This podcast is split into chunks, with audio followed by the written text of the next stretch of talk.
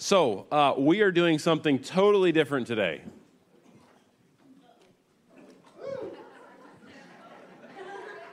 You can tell because I'm wearing a blazer, right? what in the world is happening? Hi, my name is Michael.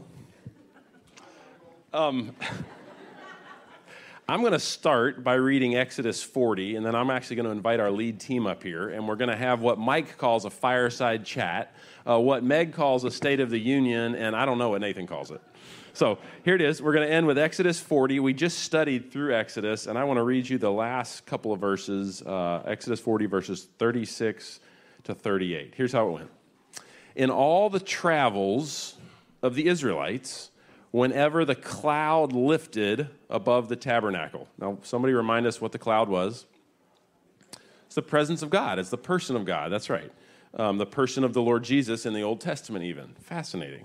So, whenever the cloud lifted from above the tabernacle, they, the people, would set out, all two and a half million of them, on their 40 year camping trip.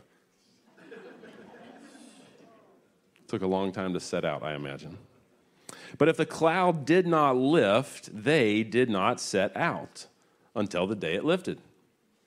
So the cloud of the Lord was over the tabernacle by day, and the fire was in the cloud by night, in the sight of all the house of Israel during all their travels. So when the cloud moved, what did the people do?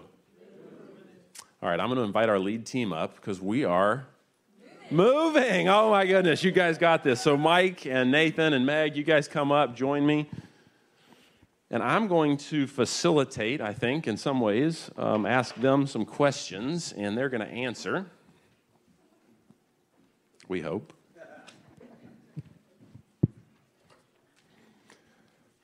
You know, I didn't think about introductions. Do we need to do introductions? Yeah, my feet don't touch the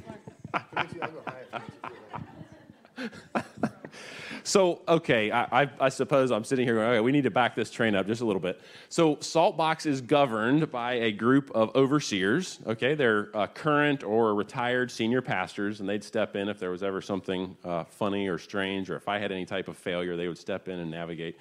There's also a group of trustees who are like off staff um, elders, and they handle the finances of the church, because that's where a lot of times churches run amok, right? Um, and then there's a lead team, and the lead team is like on staff elders. Now, because we've been a smaller church, this team is not yet on staff, but they are the lead team. So we gather uh, with Carol. Carol, wave at us. There's Carol. Uh, she is my executive assistant. Everybody loves Carol. In fact, anytime you come ask me anything, I usually say, I don't know. Carol?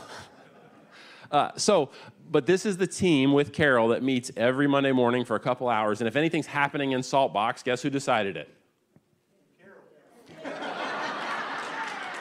Thank you, Hank. okay, you guys got it. All right, so uh, let's let's just open it up with a uh, with a big question here, and I'm going to look right at you, Nathan.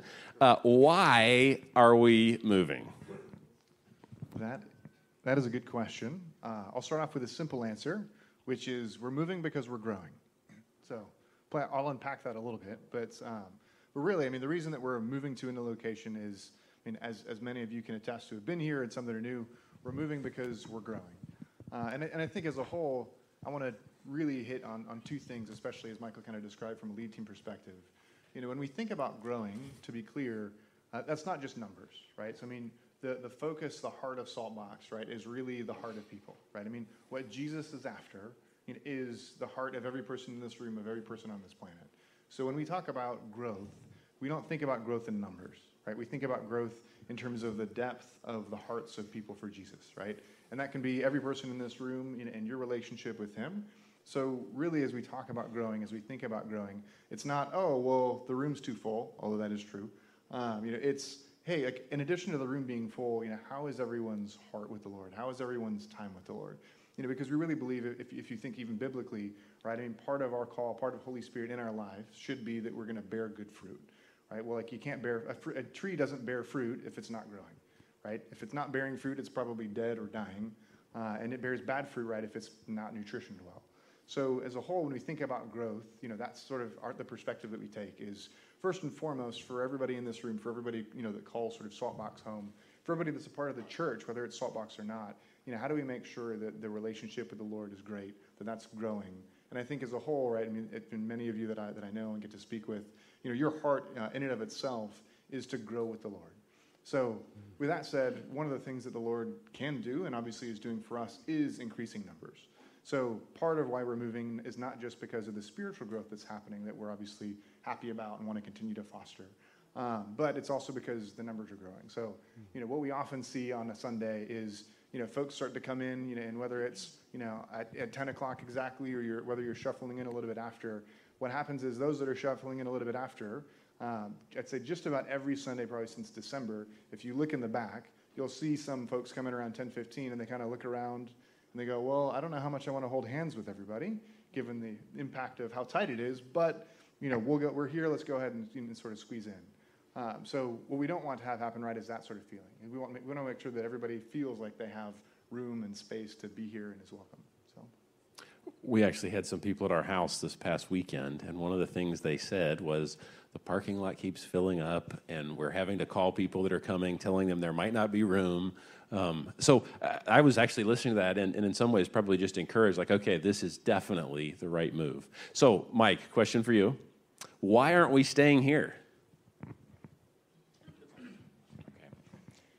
So, in addition to the obstacles when you walk in the door and you can't find a seat, or the obstacle of pulling into the property and, and you have to park out by the road or whatever, um, there are things that other locations provide for us.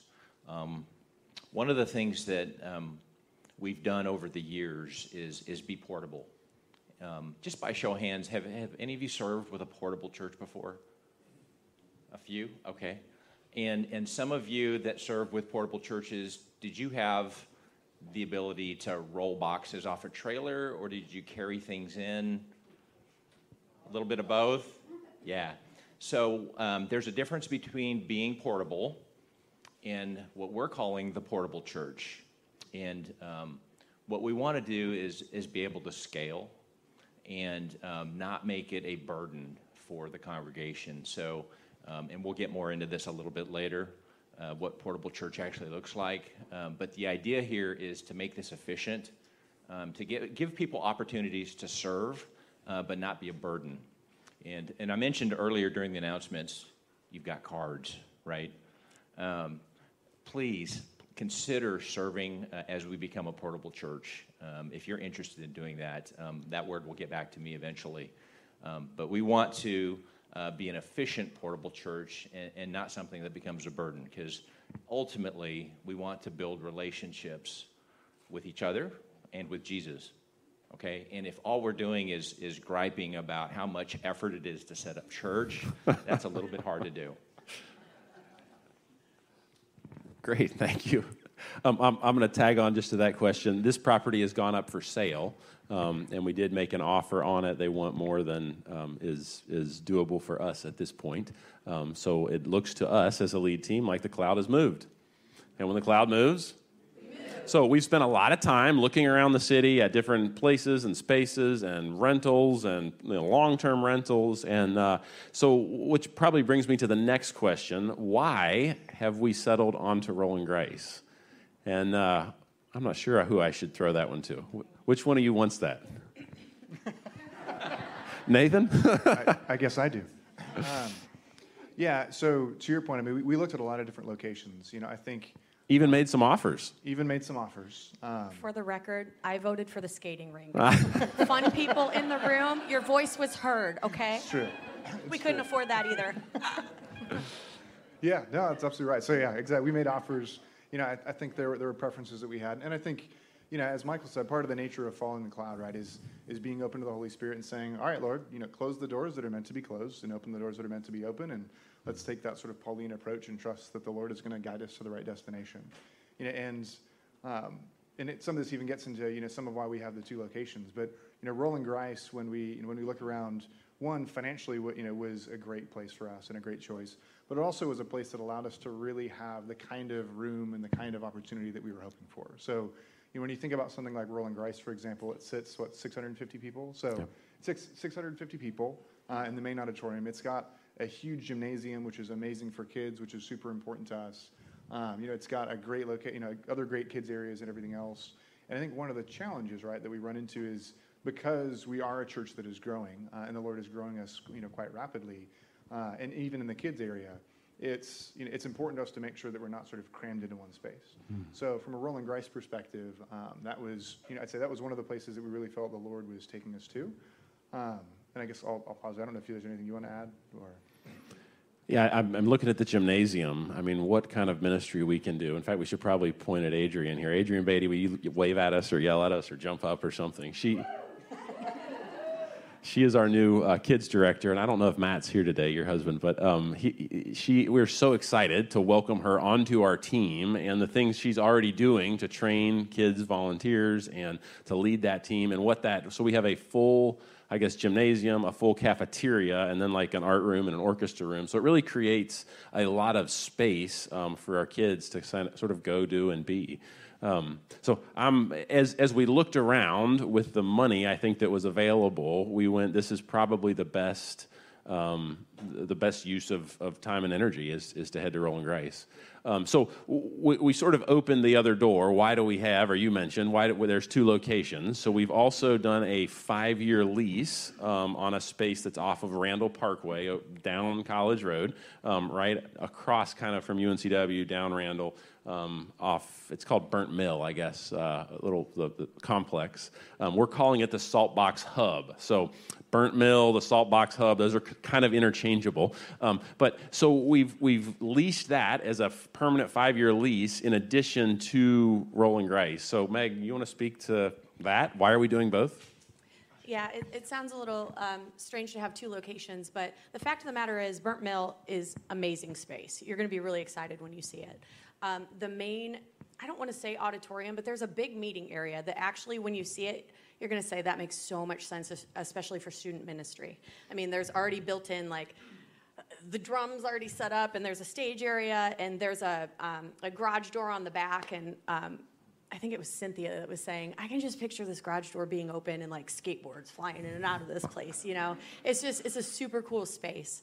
Um, it also has meeting rooms, so you can have some privacy. Um, if as we start home groups, as we start community groups, things like that, um, and maybe I don't know, maybe your home just isn't conducive right now to hosting a group. Okay, well, we have some overflow space. Celebrate Recovery will be meeting there. Um, but our whole church can't fit in that space. So Sundays were kind of uh, becoming a pinch as we were thinking about it. So that's why Sunday is simply at Roland-Grise. And then pretty much the life of Saltbox will happen at Burnt Mill throughout the week. Yeah, I mean, and I, I would even add to that too that um, one of the things that I think is really neat and special about Saltbox is the vision that Michael carries for it. Because when we think about you know the community, right? I mean, we, we are the body, you know, the body of the Lord. Uh, it's not just about being a local body, right? I mean, it's about impacting the global church. And I realize it's sort of strange at times to, to say that um, you know, and think about it the size that we are. But I mean, in reality, right? I mean, the Lord impacted the global church and started the global church with 12 people. Certainly, with more than that, Come on. we can probably do more than that. Um, so, and, and I think there's an important aspect, right, of, of, of that where, you know, Roland-Grise is an, is an awesome location for a Sunday, but let's be real, church isn't just about Sundays. You know, and I think that's where what's been awesome about this location is it's, it's a permanent fixture. So when we were talking about, hey, what, like, what does moving look like? You know, let's not just be a portable church, right? And I think that's even some of the reason why we, like, like when it comes to the language, like Mike was, Michael was saying, Mike, sorry. To, He's Michael. He's Michael. I know it's the like Mike was saying. Um, you know, there's we don't want to just call it portable church, right? Or we're calling that location more. Hey, we're doing some portable church there, but in reality, we still have a permanent fixture because we want to be able to have a hub. We want to have a hub that can impact the city. We want to have a hub that all of us can feel like we can still call home on a regular basis. We want something that we can also establish as a hub where we can really send out for new ideas, whether it be ministry ideas or what have you, that anybody in the audience, you know, anybody in the congregation brings up, uh, or things that you know the Lord gives us that we've already sort of talked about, which we'll sort of share in, in a little bit. So that auditorium slash sanctuary at the hub will seat 200 to 300 people, which is bigger than this room right here. The problem is, uh, if you put 300 people in that room, the number of kids that come with those 300 people won't fit in those kids' classrooms. So if we limit the size of the Sunday congregation to fit the kids, we, we maybe get 150 people in there, maybe 100. So, so that's the problem. The, the sizes of the classrooms don't match the size of the congregation. Um, Roland-Grise um, opens everything up for us. We, we could have more kids than adults at Roland-Grise if we need to. And, and kids keep growing and growing. I mean, it's been a great, uh, we keep looking at each other going, oh my goodness, we're running out of space back here. What do we do? So, so this begins to answer those questions. Um, so, strategically, I would say when you look at sort of the growth of a church, once a room is 80% full, you always go to two services. And, and you guys, I'm going to say you guys, have decided that we should stay with one service uh, and go right from here into. Y'all got to clap on that. Like the reality was, he said portable church, and it was a collective, oh no, because anybody who's ever done it, it's a lot, and you start early in the morning. And so we keep using that word, and y'all probably don't know what that means, but we'll go into more detail, right, about what portable church means. We actually hired a company to help us so that everything, ladies, think mommy organizational skills right now is where my head's going. It all fits in a box.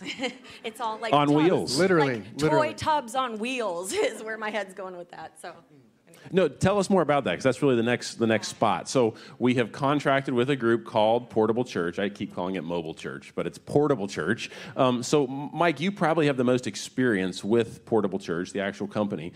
Speak to why why have we contracted with them? What are they going to help us do? Sure. And, and I have no experience with the company. Correction there, Michael. I have years, Noted. years of experiencing uh, of experience setting up church, and and Portable Church has figured this out. Um,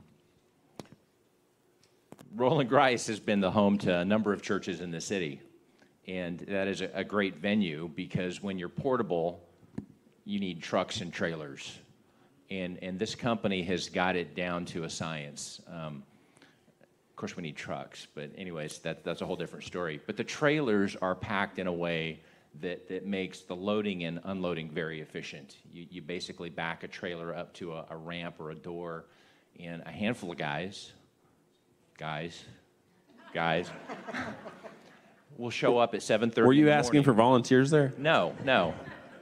But if it came across that way, you have a card in your hand. um, you would you'd show up at 7:30, and that's what time we're going to start setup at Roland-Grise, and and you would roll these carts into the different areas: the auditorium, the cafeteria, the gymnasium, uh, infant toddler room, and everything is self-contained, and it makes it so much easier.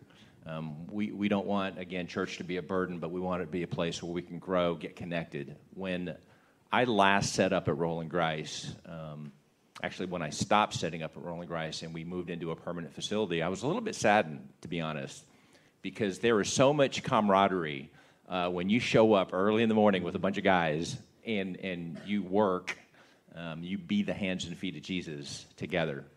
Um, when, when we went to a permanent facility after that, it was it, there was something lost there. Um, but that's how the portable church works, and and we're going to do it right. We just might not do it right on day one. On on that um, note, Nathan. Is that the Saltbox way? so, Mike, uh, before Nathan takes it, because I can see Nathan's about to take it, uh, can gals or girls come with the guys to help set up in the morning? No, I, come on. I think Meg was about to do it like, you know, come on, fist in the air. then Let's he see said 7:30, and I was like, all right. Yes. I, I, I say men and guys, but really it's um, not going to be men and just guys because um, women can do this work and do it very well. Um, Thanks for that, Mike. In addition to this, um, we're going to roll boxes into children's areas, and uh, men are generally afraid of little kids. So, so the people that open these He's boxes, to hit all the stereotypes this morning. This is why you don't put me on stage, it's why I do, because we have everyone laughing. right? So, um, yeah, we're going to need not just men to, to move boxes and women to move boxes, but we're going to need folks to set up classrooms, and and absolutely, women are welcome for this setup. Nathan, you were going to take it somewhere. somewhere. Um, yeah, so so I guess I'll, I'll lower the expectations a little bit from boxes and all these wonderful things, which are coming, uh, but will not be there on the 27th. So um, just just to set expectations, I'll, I'll run through a couple things. So um, one, and, and even to take a little bit of a step back, because I think it's, it's really important. You know, the awesome thing about growth is that it's really exciting, right? Um, it, it's exciting to be a part of what the Lord's doing. It's exciting to clearly see, you know, the Holy Spirit breathing on things. You know, the part like I'm, I'm a sort of a I love growth and I love change, so I'm probably I think I'm an anomaly. The the non-exciting thing for most people about growth is it means change, uh, and not just you know having folks help you know load and unload things and everything else, but you know the way that Saltbox looks right is is going to be changing. You know, and I don't mean that as like a, oh my God, don't, don't run away, don't freak out. Like the church sort of fundamentally isn't changing, right? But the nature of being at a new location is that it's going to look different, right? The nature of going from sort of the size we are today to, you know, double that size, uh, you know, is that there's going to be some new systems that have to be in place. There's going to be things, right, that have to be in place, right? So for example, when you come in here, like we don't really have any signage because we don't really need to direct you anywhere because you only have two options, right? You can look to your left and you can look to your right, and you're like, all right, well, I'm not a kid, so I'm probably going to the right. right? Or you are, and you're probably going to the left. You know, when it comes to a place like Roland-Grise, it's a much larger facility. So you're going to see things like signage. Uh, and that's not us, you know, trying to produce church, if you will. I mean, I think at the, at the heart and sort of at the core of Saltbox and what we're doing here, and I think really what the Lord has sort of called us to do, is it's to be raw, it's to be authentic, it's to have some of that grit, it's to be transparent, uh, much like why we're even having this today. And, it, and it's really to and it's really to make sure that like we all make up the church, right? This isn't a production, this isn't just content that we're trying to produce. Um, so I just I want to set some of that expectation because you're going to start to see some things that are required for any organization that's growing. You know, um, just so that way it's clear, and so that way as more people come in, like I said, you know where to go and things like that. Um, but I also want to sort of set the challenge out for everybody, you know, that's in the room, for, for, for folks that are online or watching later. Ultimately, what makes up Saltbox, right, is everybody here. You know, it's it's the congregation, it's the church, and it's everybody's heart and ideals towards the fact that sorry, heart and ideals towards the fact that like we want to be raw, we want to be authentic, we want to be fiercely relational. It's about Jesus, right? We don't, we don't just say just Jesus and focus on Jesus because it's fun. It's because that's really truly what it's about. It's our relationship with Him. It's our relationship with with each other that drives us to Him. Uh, so it takes all of us, and that's sort of the challenge, to make sure that as we grow as a church, that we keep and maintain that. Right? And if you guys see or feel like some of that is not happening, then you have full permission to reach out to any of us and say, hey, you know, we used to do this a little bit. You know, why are we not doing this? And it might be for like, for growth reasons. Maybe it has to look a little bit different. But let's hold each other accountable because I want to make sure as we're moving to this new facility, while it looks different, the culture, what makes Saltbox sort of at its core, at the heart, you know, what it is, should not change. Um, You see why I trust this crew? It's good. It's good. So, sorry, that was a tangent. So, anyway, um, when it comes to Portable Church as a whole, the other thing that I would say is so March 27th is when we're launching there. Um, because of supply chain and all those other fun things that we're all sick and tired of hearing about, um, what that will be, I'd say, is not going to be sort of the fullness of what we want Roland-Grise to be, if that makes sense. So, you're going to see some signage, you're going to see some other things. We will not yet have the fancy rolling carts um, that make it really fast and easy. You know, the goal in working with Portable Church that we set is we want to make sure that we can set up and tear, the, tear down the church um, you know, at Roland-Grise in about one hour with 14 people. So again, the intention of being at Roland-Grise is not to put on a massive show. It's to make sure that we can, you know, roll out the necessities and all come together and encounter the Lord and, you know, pack that thing up and, and leave in a very quick order. Um, but what that means is that I think it's June is really when you'll start to see sort of the, the true kind of initial phase, if you will, of what we want that experience to look like uh, start to come to fruition. And that's amazing kids areas so we can invest in kids in wonderful ways. That's improving, you know, the auditorium area. So, for example, on, on the 27th, I don't know what exactly how we're going to do it yet, but like these things you'll see, these two projectors behind us that help us read, you know, the lyrics and everything else, are not sufficient size for that size auditorium. Nonetheless, we'll probably have to use them for a month or two. Um, cool, we can go to that. um, so we, you know, we need to add more to that, right? So in June, we'll start to have more of those things like larger projectors and everything else come into place. Um, what this also means, and, and we can kind of cover this in more depth, is there's a few phases that, that we're working, uh, working through. So phase one is, is sort of what's next. We're kind of in phase zero, right? That's the June timeline. Um, but when we talk about the growth of the church and what we're wanting to do as a whole, uh, Roland-Grise is awesome. The sort of phase zero or initial launches, you know, is going to be great. You know, baby steps from March 27th into June. Uh, but there's a lot more that we really want to do, and that's kind of the phases that you see up there. Um, you don't have to memorize this. We will send this out in an email with the graphics. I, I appreciate the taking the picture so you don't forget.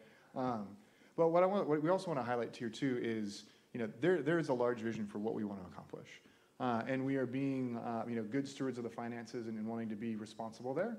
Uh, and that's why you even see the phases, right? Is because we're saying, hey, look, you know, we're starting with something that we think is going to be a wonderful upgrade from where we are today. Um, that said, there's a lot more that we really want to do, starting with our kids, frankly, because you know, I know, I, I would say they're most important, right? I mean, ensuring that you know that Adrian has everything that she needs to really uh, make sure that all of our kids are taken care of. You know, that youth and other things can grow. We really want to focus there first, which is why you sort of see that in the phase one. Um, I'll pause because I feel like I've been talking a bunch, and we threw this up slightly early. That's okay. No, I think it's great. Do you want to do you want to go ahead through the three phases? Sure. So, um, so yeah, so phase two really. Uh, Let me also just tag in here because um, phase zero is what we've really already funded and paid for out of our existing budget. Correct. And so we've set up three existing phases uh, that will help outfit both Roland-Grise and the new space over at uh, Burnt Mill or the Saltbox Hub. So anyway, take it away. Yeah, no, you're absolutely right. Um, so phase one is sort of finishing out and rounding out some of the tech and beginning to invest in some of those kids areas. And the tech side is really we're we're taking pretty much all the equipment that we have here today and using that to Roland-Grise. So we intentionally sort of designed all of this stuff such that we could reuse it. But again, when it comes to something like a projector, these projectors just won't work in that room.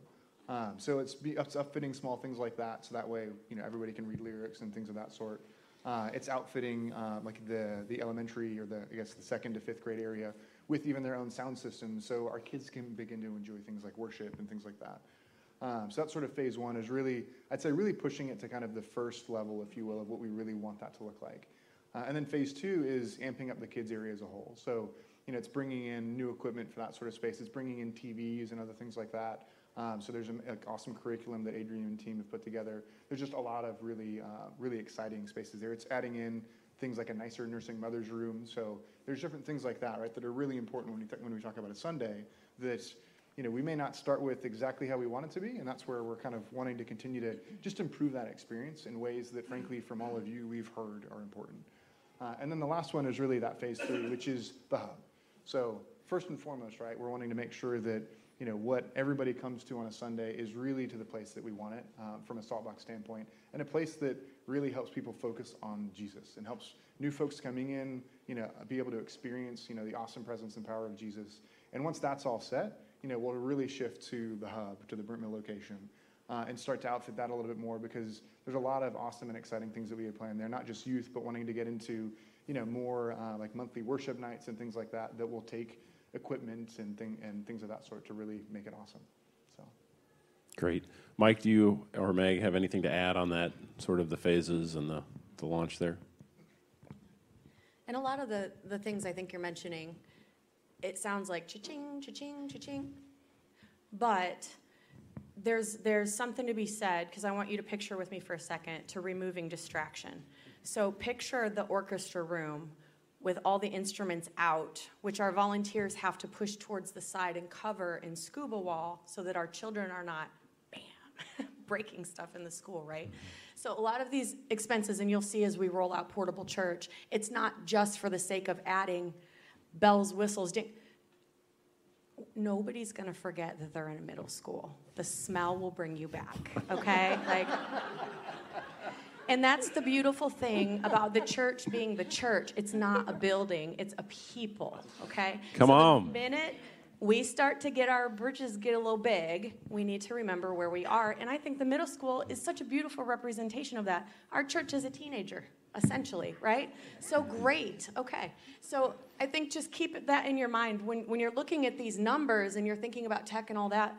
A lot of it's just so we don't have to think about it. Does that make sense? Okay. So I if just wanna make I'm sure if I'm sitting out in the uh, in, in our congregation this morning and I'm looking at this and I'm going, okay, uh, I give a regular, you know, whatever tithe or, or offering, um, but I'm looking at the need and I want to go, hey, I want to help outfit the main auditorium or one of the kids' spaces. If I came to you all at the picnic that's going to happen later, could you show me some of what is happening in those kids' spaces, and then could I write a check and earmark it? I mean, is that a is that a realistic thing? Yes. Just checking. And, and I mean, and even to that point, I mean, part of why we're showing this is transparency, right? So to, to be perfectly clear, you know, we, we've got a budget in place, you know, that we are working through. These things will happen, right? I mean, this is part of the vision of the church. This is part of what we want to accomplish. These things will happen. Um, some of them they may not, hap- may not happen this year based on the budget. In fact, none of those will happen this year based on the budget, to be transparent. Uh, but why we're showing it, right, is because this is the heart of where we're, you know, of part of where we're going. And, you know, Michael, to your point, you know, if somebody, if, if somebody's saying, hey, I'd love to help this happen faster, that's frankly why we're putting numbers behind it. You know, it's, if you, if you want to give, if you like the Lord's calling you to that, that's awesome. At the same time, you know, we're managing the budget of the church such that this will be accomplished. It just may not, you know, happen in as fast as a timeline of, as we would like, but it might be the right timeline for the Lord. You know, I'd probably want to say, and you didn't put a number on what was given last year, but we just, so, so we always take 10% off of everything that's given. So the gross number that's given at Saltbox over an entire calendar year, at the end of that year, we take 10% and we scoop it off and we distribute it around the world to anyone who we think is doing church or inspiring local indigenous people and churches in really, really great ways. So Carol actually oversees all that. Wave at us again, Carol. Um, but the, the distribution of that, and and we've just given I think forty five thousand dollars, forty eight thousand dollars um, to people all to churches um, all around the world. So that is yeah. Let, let's more to come on where some of that went, um, but I think it's just so powerful for you all to know as a church. Like we're not just um, we are truly a funnel, right? We are funneling in, but we are also giving out and blessing and extending. And uh, so I'm I can't tell you how proud I am of a lead team and a trustee team that would vote and authorize that type of generous giving for the size church we are. I mean, that's amazing. Thank you, Jesus, and thank you all. Yeah, I was going to say, I mean, it's powered by, I mean, y'all's generosity, right? I mean, what, what we give is out of what you give, so. Okay, uh, so we've, we've sort of talked about phases. We, we really didn't hit the Saltbox vision, which I probably should have done before we put that up there and talked about it, but that's okay. Um, anything else on phases? Okay, um, so Saltbox vision. So if you if you were to go to our website, we've we've put a a like just statement together that says we believe that we are called to lead people to become fully surrendered disciples of Christ. Two of those words are real churchy: surrendered and disciple, right? And so it's like, what does it mean to be surrendered, and what does it mean to be a disciple? And we've wrestled with: do we put that in like more common language or whatever? But but here's the thing: in many ways, I don't think we as a church are trying to do something new. We're actually trying to do something old. I'm not trying to be new or cool or hip or what. No, no, no. I actually want to help you and engage and embrace a relationship with Jesus. We were just agreeing with you. No coolness here. Um, cool's what happens when you're not trying. I texted I'm telling Nathan after that worship set. I was like, "Your wife's officially the cooler of the two of you." officially. Completely true. I, yeah, I knew that already. Married up. The red vase, yeah, yeah. Um, so the statement is to lead people to become fully surrendered disciples of Christ. But beyond that, the heartbeat and sort of the essence of, I think, who we are as a church is we want to build tools and systems that empower the larger capital C church. What? What did he say? Okay, so that yellow truck that's sitting out there is a tool, and right now we don't even have enough drivers and coffee baristas to keep up with the amount of people that are calling us to come serve coffee. Now, so we take that truck out because it's an evangelism tool. So hang with me here. So that truck rolls, and the, its entire purpose is to share Jesus and serve coffee. That is, it is a, it's, it's like a, a um, breaking of the model of, hey, we set up church and invite you. No, no, no, we actually want to take church to you, right? You are the church, we are the church. So the idea is that we get out beyond these walls and take church to people. Well, what's happening is we're having like apartment complexes and businesses call us and say, hey, will you come serve us Yellow Truck coffee? And we're like, like, you're going to let us come serve coffee and share Jesus with the people that live in your apartment complex? Yes. Yes. Now, and we fund that truck by selling beans out there. So you can buy beans if you'd like, right? Now, uh, but here's the thing there's churches around America, we'll just focus on America for just a minute, that are actually dying. The church as a whole is actually in decline and is dying, and we're living in a post Christian culture. This is no big deal. Like a lot of Christians are wringing their hands over it and freaking out. It was no different when Paul was preaching Jesus in Rome, I assure you. It was a lot darker and a lot gnarlier than it is right now. So if it gets worse, the light will get lighter. So what happens? We're going to continue to be Jesus, right? So the point of the yellow truck is actually not just that we would engage and serve Wilmington. That is a point. Whoops.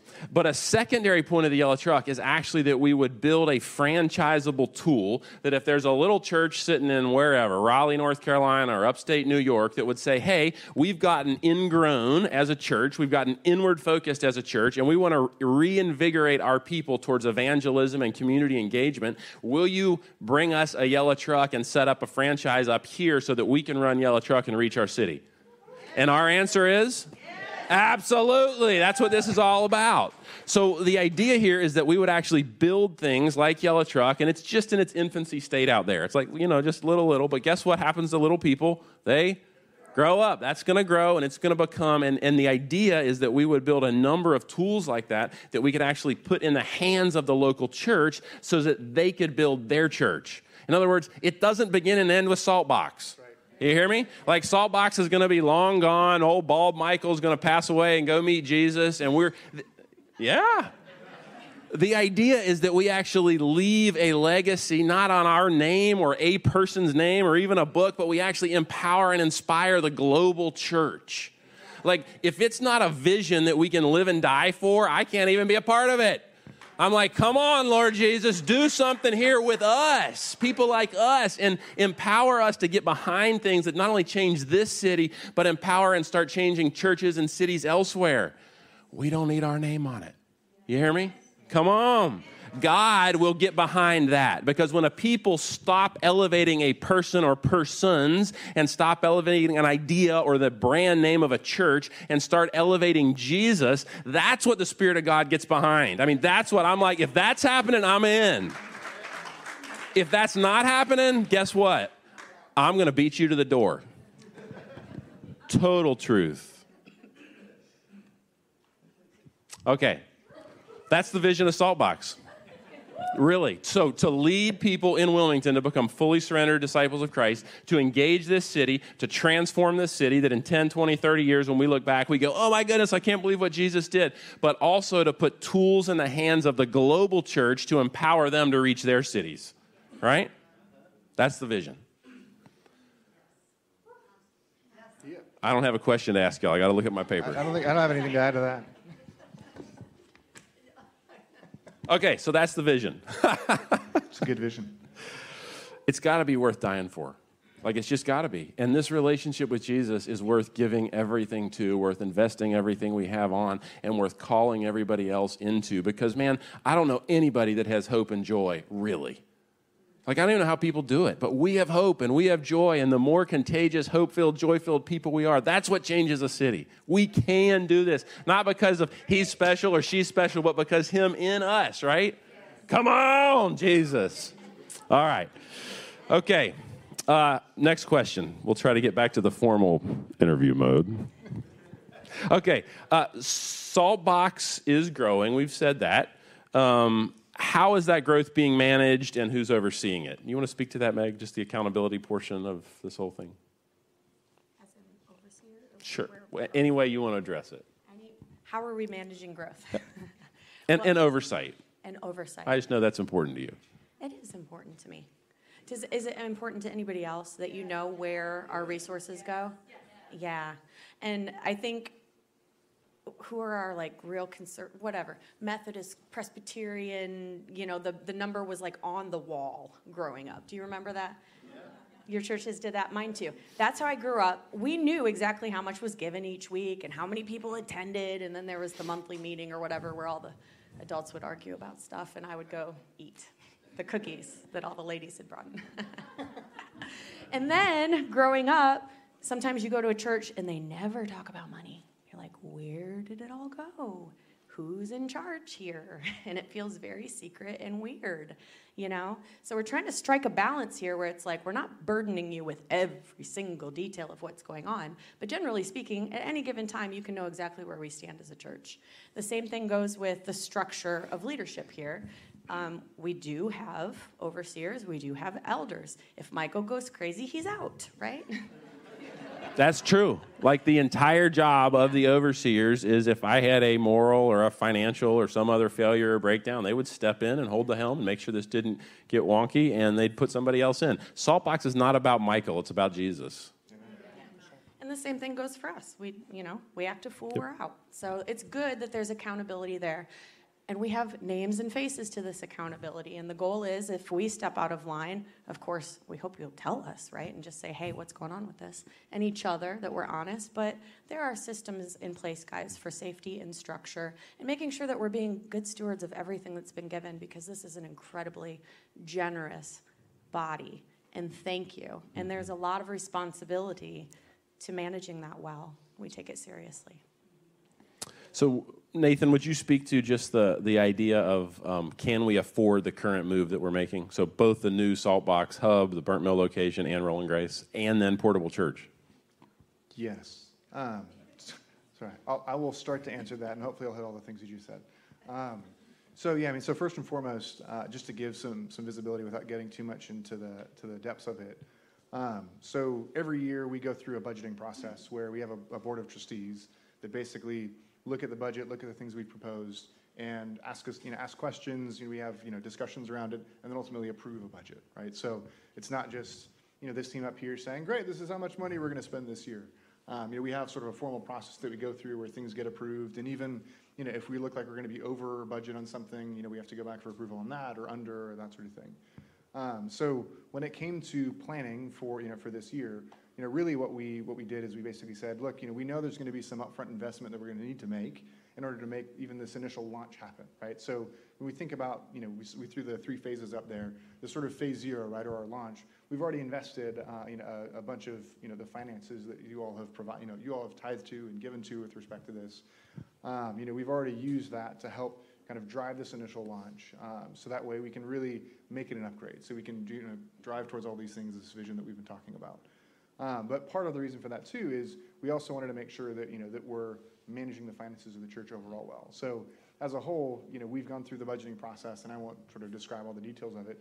But the straight answer is we can, you know, we can afford it. I would say if you look at sort of the benchmarks, and I won't go into to all of them, um, you know, we are spending more on building than ideally we would currently, right? So you know, our, I'd say there's there's lopsided parts of the budget overall.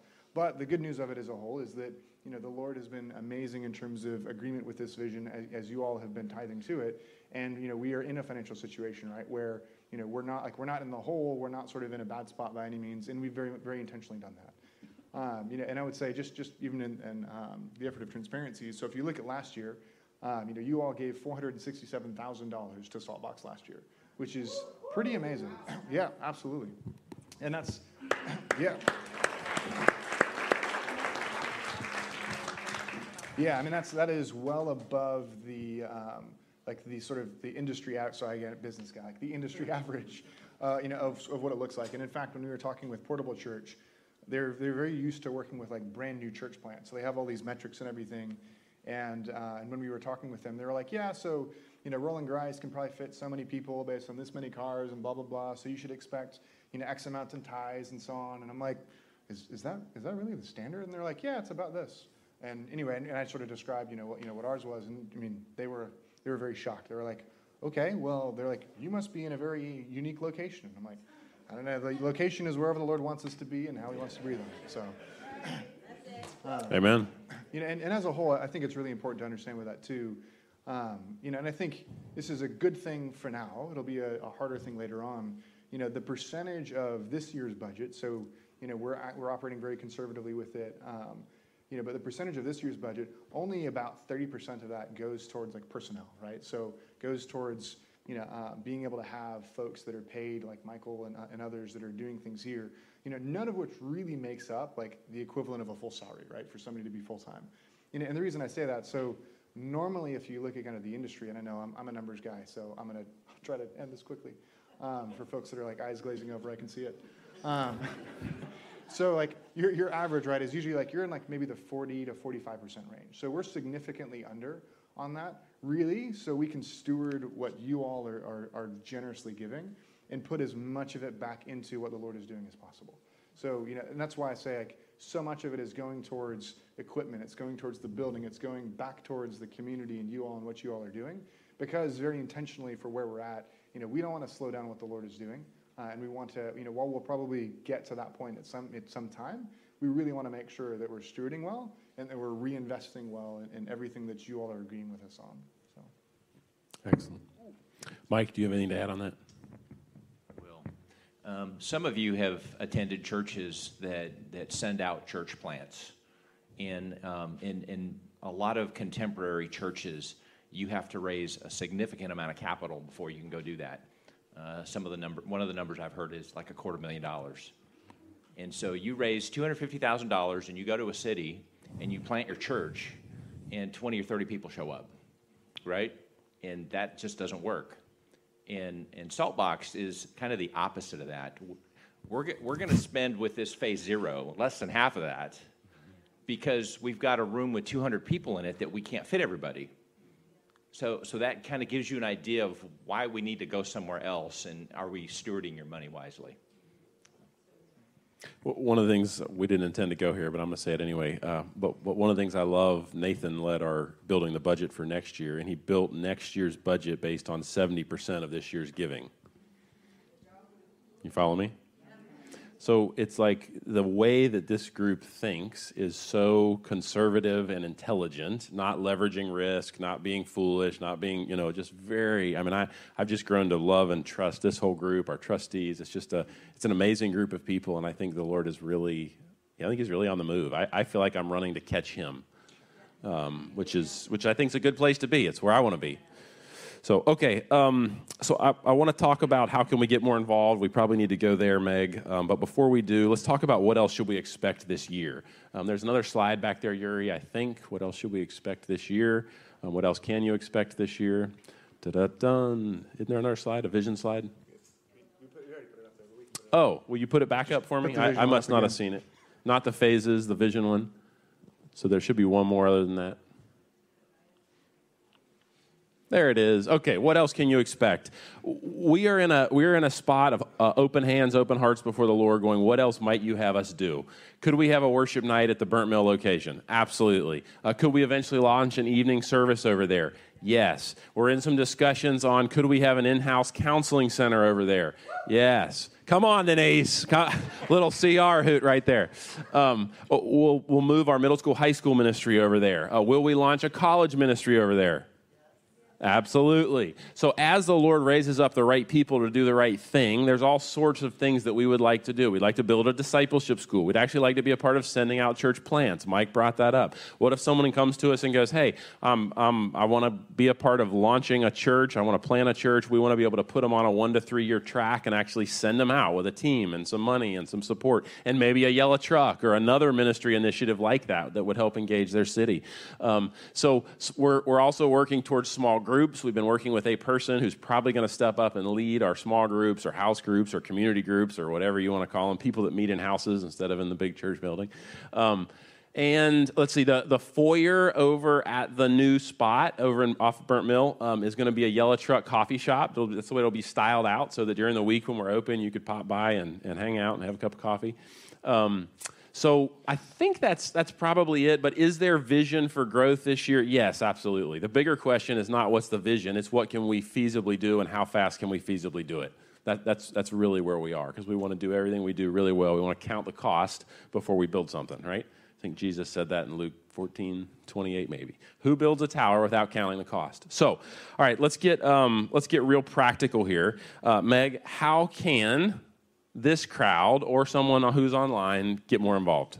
I'm so glad you asked. This is my favorite part of all of it, right?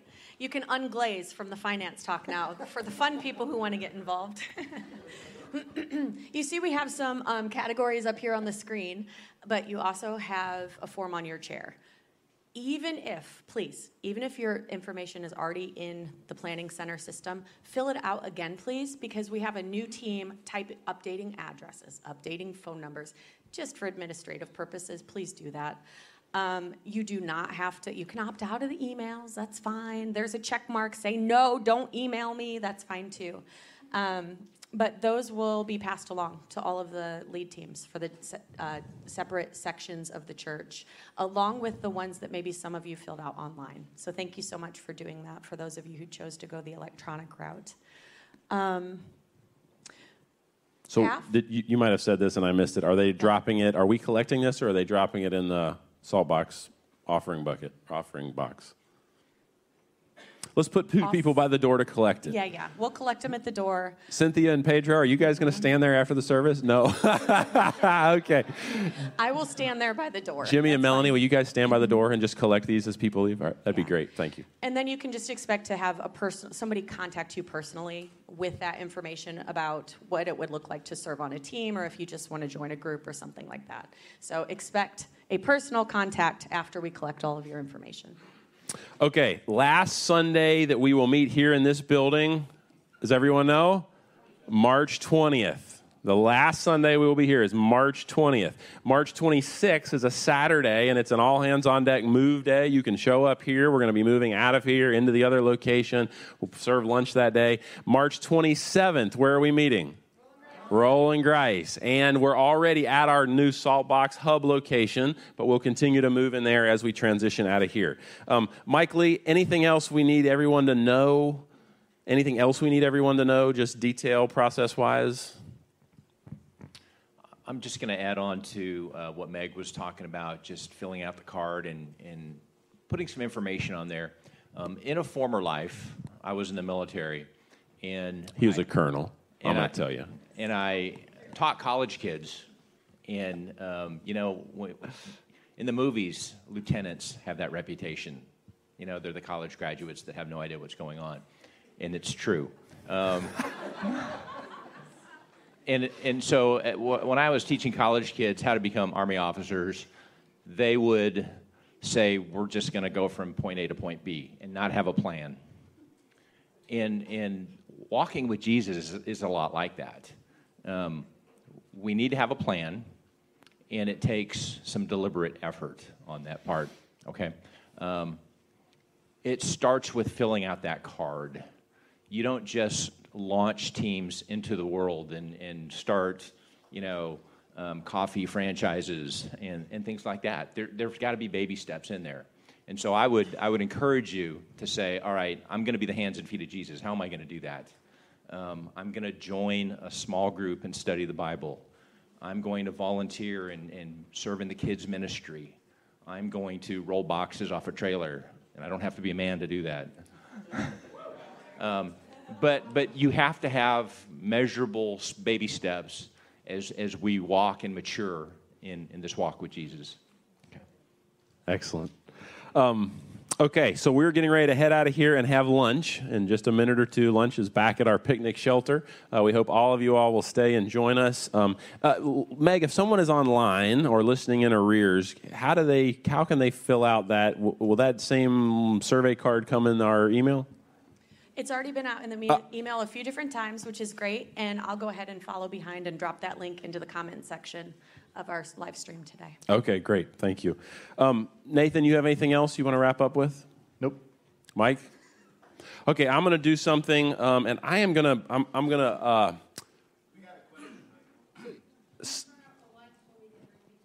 can we turn up the light? Yes. As soon as, as soon as we're done, we will turn up the lights.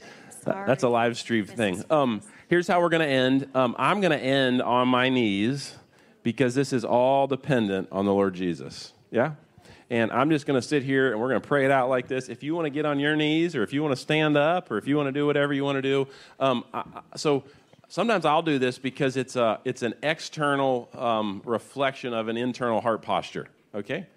Humble on my knees before Jesus. And I'm also going to open my hand like that. Some of you might, well, it's weird. Why is he opening his hand? I'm opening my hand because I'm dependent uh, on him. We're dependent on him. So we're just going to invite him to be a part um, and to lead, to oversee, to go before and go behind this whole move. Can we do that? All right. Lord Jesus, um, it's all about you from beginning to end. Father, there's nothing else we want. Lord, there's nothing else that we can even uh, are willing to invest our time, our money, our resources, our energy into except you. And Father, I pray that as we've shared today, we've, we've talked a lot, we've asked a lot of questions, answered a lot of questions. I pray that you would inspire and continue to launch a genuine move of your spirit here in Wilmington that would not just impact Wilmington, but it would impact churches all around. Father, I pray that you would actually call us to lift our vision higher, to see further, to care more, to trust you more deeply, and then to be a part of sending and inspiring and empowering the capital C church around the globe. Father, would you do something unique in our hearts and in our midst? And Holy Spirit, we would give you full and unequivocal access to convict, to change, to fill, to heal, to restore, to redeem, to empower, and to give us direction and purpose. Lord, we trust you because you're good. Father, as we exit this place to eat lunch, as we break bread together, Father, we, we know, we're reminded that we break that bread because you and your body were broken on our behalf. Lord, I praise you for this church. I praise you for the genuine move of your spirit that's happening. And Lord, we say we are here for you. In the name of Jesus, we pray. Amen. Now, last thing, and I'm going to dismiss us. This whole crew and Adrian and Carol are going to be all available out there having lunch. So, guess what you can do? Ask any question you want. There's nothing off limits. We'll talk about absolutely anything. Sound good? Go, Jesus. We love you guys. We'll see you out at lunch.